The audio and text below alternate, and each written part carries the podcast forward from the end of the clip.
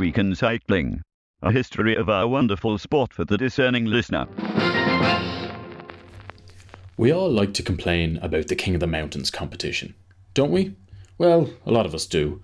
One avenue of complaint is that the scoring system favours the GC guys too much, so that it becomes a mere afterthought, a byproduct of the race for the yellow jersey, a prize that the winner hasn't been targeting in the first place and doesn't really treasure on the podium in Paris. This school of whinge has been borne out by the identity of some of the winners over the last few years. Chris Froome won it last year. Does anyone even remember that? It's difficult to recall, as even though he held the jersey for 10 days of the 2015 Tour de France, he held yellow for that entire duration also, so he never actually wore the polka dot jersey on the road, only for podium presentations, which don't usually get broadcast on live television anyway. In 2013, the polka dot jersey was won by Nairo Quintana.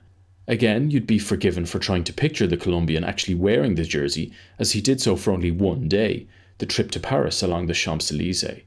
I'm sure Quintana treasures his victory in this competition somewhat, but it's not what he was trying to win. Froome and Quintana's reigns as king of the mountains have come since significant changes were made to the scoring system, so that it very much favours GC riders over stage hunters or point hoovers. But therein lies another avenue for complaint. If the scoring system isn't such that it is now, the competition is left wide open to be won by riders who are not considered to be among the best climbers in the sport. And this too is evidenced by the identities of some of the winners in recent years. Thomas Voeckler, Anthony Charteau, and Bernhard Kohl. Would they even be in a list of the top 50 climbers competing in the Tour de France in which each of them won it? Perhaps not. So these guys can call themselves kings of the mountains. Apart from Kohl, of course, he got busted for doping. While some of the genuine best climbers the sport has ever seen never managed to win this competition. Marco Pantani, Miguel Indurain, Lance Armstrong, Greg LeMond, and Pedro Delgado. But what all those riders have in common is that they all won the tour.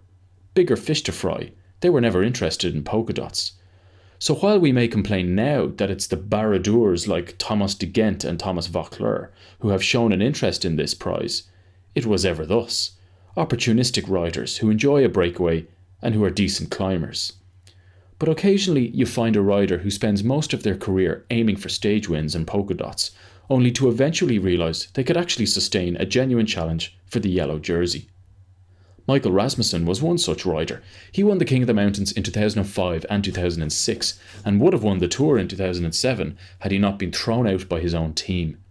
Claudio Chiappucci was another one, a double polka dot jersey winner who harboured genuine hopes of toppling the great Miguel Indurain. But perhaps the most interesting case of all was Lucien van Impe, not least because he was from Belgium, a country where nary a mountain is to be seen hither and yon. He had already won the polka dot jersey three times before 1976, when a young Cyril Guimard took over as director sportif on his Gitane team for the 1976 Tour de France. Graeme Fife writes about their relationship in his book, Inside the Peloton Riding, Winning, and Losing the Tour de France. Guimard shares with Eric Cantona a penchant for queer analogy. When you are free, he said, meaning free of responsibility, the river runs and you can pick out a fish whenever you choose. Responsibility demands that you master both the river and the fish in it. That was something Lucien van Impe shied away from. He did not want it, but I won as manager the moment he accepted the responsibility of going for the overall win. It was, however, no easy task. He had to force Van Impe's nature. I don't choose to say that it was friendly because when you force someone's nature, you force him into a different system, and in doing that, you violate some deep part in him, and that violence on the psychological plane is difficult to support or be friendly about. I got him to win the tour, but any more would probably have been impossible. He didn't have the mental structure. His nature was to keep out of trouble, to avoid cares or responsibility. There is in that last sentence the unspoken word shirk. And indeed, after the first win, Van Impe relaxed again. He had his marshal's baton. That is how the French put it. Ambition's supreme goal achieved. As Guimard told me, Van Impe was practically impossible to beat in the mountains. He was a pocket dynamo, but the time trials were a problem. However, if he had an objective firmly planted in his head, he might succeed. This had to be a transformation worthy of Svengali. To convince the reticent climbing specialist of the possibility, no more, the possibility, of extending his power in the mountains to the rest of the race, to establish his power on terrain where, on past showing, he could not depend on control, to make him impose himself. For a man who looked like a schoolboy and stood about as tall as one, imposing himself on the Tour de France was going to be monumentally difficult. It's fair to say that many of the big men in the peloton shrank from the all or nothing attitude to sacrifice, which is the hallmark of the champion. Ambition comes in all weights. Failure lives on excuses, and men who too often pursue small things generally become incapable of great things. But although he was mostly written off as an outsider and no real contender for final yellow, there were signs that Guimard had indeed shifted his attitude.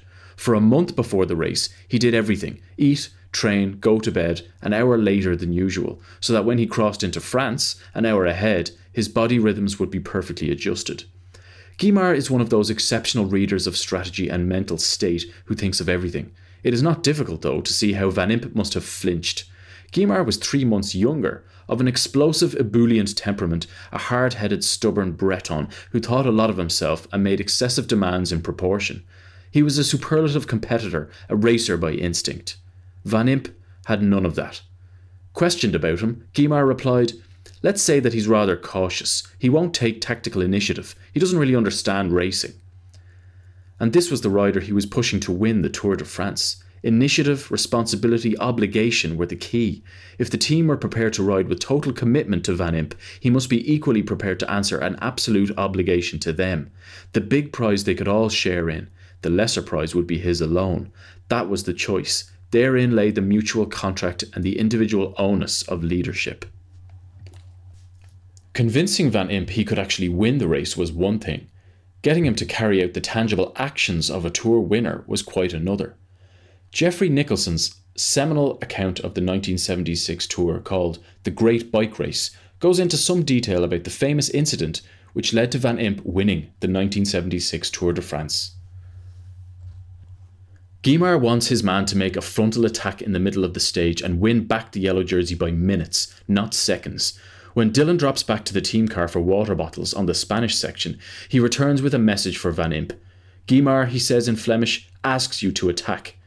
Van Impe whistles through his teeth and says it's mad, nor does he budge when Luis Ocana strikes away. Then Raymond Martin arrives with a more emphatic message. Guimard says you must attack now. If he wants me to attack, says Van Impe, he must come and tell me himself. And that is what Guimard does, driving up the narrow road beside the peloton, klaxon going to deliver his ultimatum. It was that moment or never to win the tour. Van Impe still has no faith in the move, but reluctantly he obeys. He attacks on the climb to the Portillon and at the second attempt gets clear away with roughly 70 kilometres covered and still the same distance to go. The curious factor in the relationship between rider and manager is that Guimard, one time leader in the Tour and even now, in spite of his administrative job, cyclocross champion of France, is three months younger than Van Impe, of a contrasting temperament, far more bustling and decisive, and of a different nationality. Guimard seems to have an impatient liking for his rider, but far more respect for his talent as a rider than for his attitude towards racing. The following week, Guimard is interviewed in L'Equipe and describes his task as making Van Impe do what he has never dared to do before. He is a boy who makes sure of everything, who never takes risks, and it must be said that there are others like him in the peloton, some of the big men among them. Above all, he's a big schoolboy who has never taken initiatives or accepted responsibilities. He likes life, for it has been very kind to him. In fact, he behaves in the peloton as in life, like a child, you have to understand that in Belgium, the cyclist, especially if he is a champion, is a sort of little god to whom everything is allowed. The yellow jersey has made Van Impe more aware of his obligations to his team. But where tactical initiatives are concerned, let us say that his behaviour is still a bit evasive. I don't think he understands racing particularly well, mainly because he has never tried to understand it. To improve on his previous level, he has had to accept that he must give more of himself, he is afraid of collapsing and dreads a prolonged effort. When I asked him to attack on the Portillon, I was forcing him to go against his nature. Then he discovered that the effort was not beyond his strength. He was capable of doing things he hadn't done before. Van Impe accepted the instructions, made his move, and won the tour. Van Impe and Guimard parted ways in 1978, and perhaps this was a relief to Van Impe As, now a tour winner, he settled back into the more comfortable role of chasing more polka dot jerseys. He won three more before he retired to make a total of six, emulating his hero from the 1950s and 60s, the Spanish climber Federico Bahamontes.